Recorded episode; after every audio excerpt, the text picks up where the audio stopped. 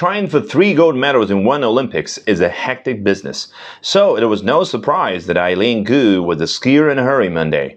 China's burgeoning freestyle superstar munched on a fried Lee dumpling while she awaited her score in slopestyle qualifying. It came up she had made it through to the final, and then she rushed over to practice on the half pipe, where the contest starts later this week.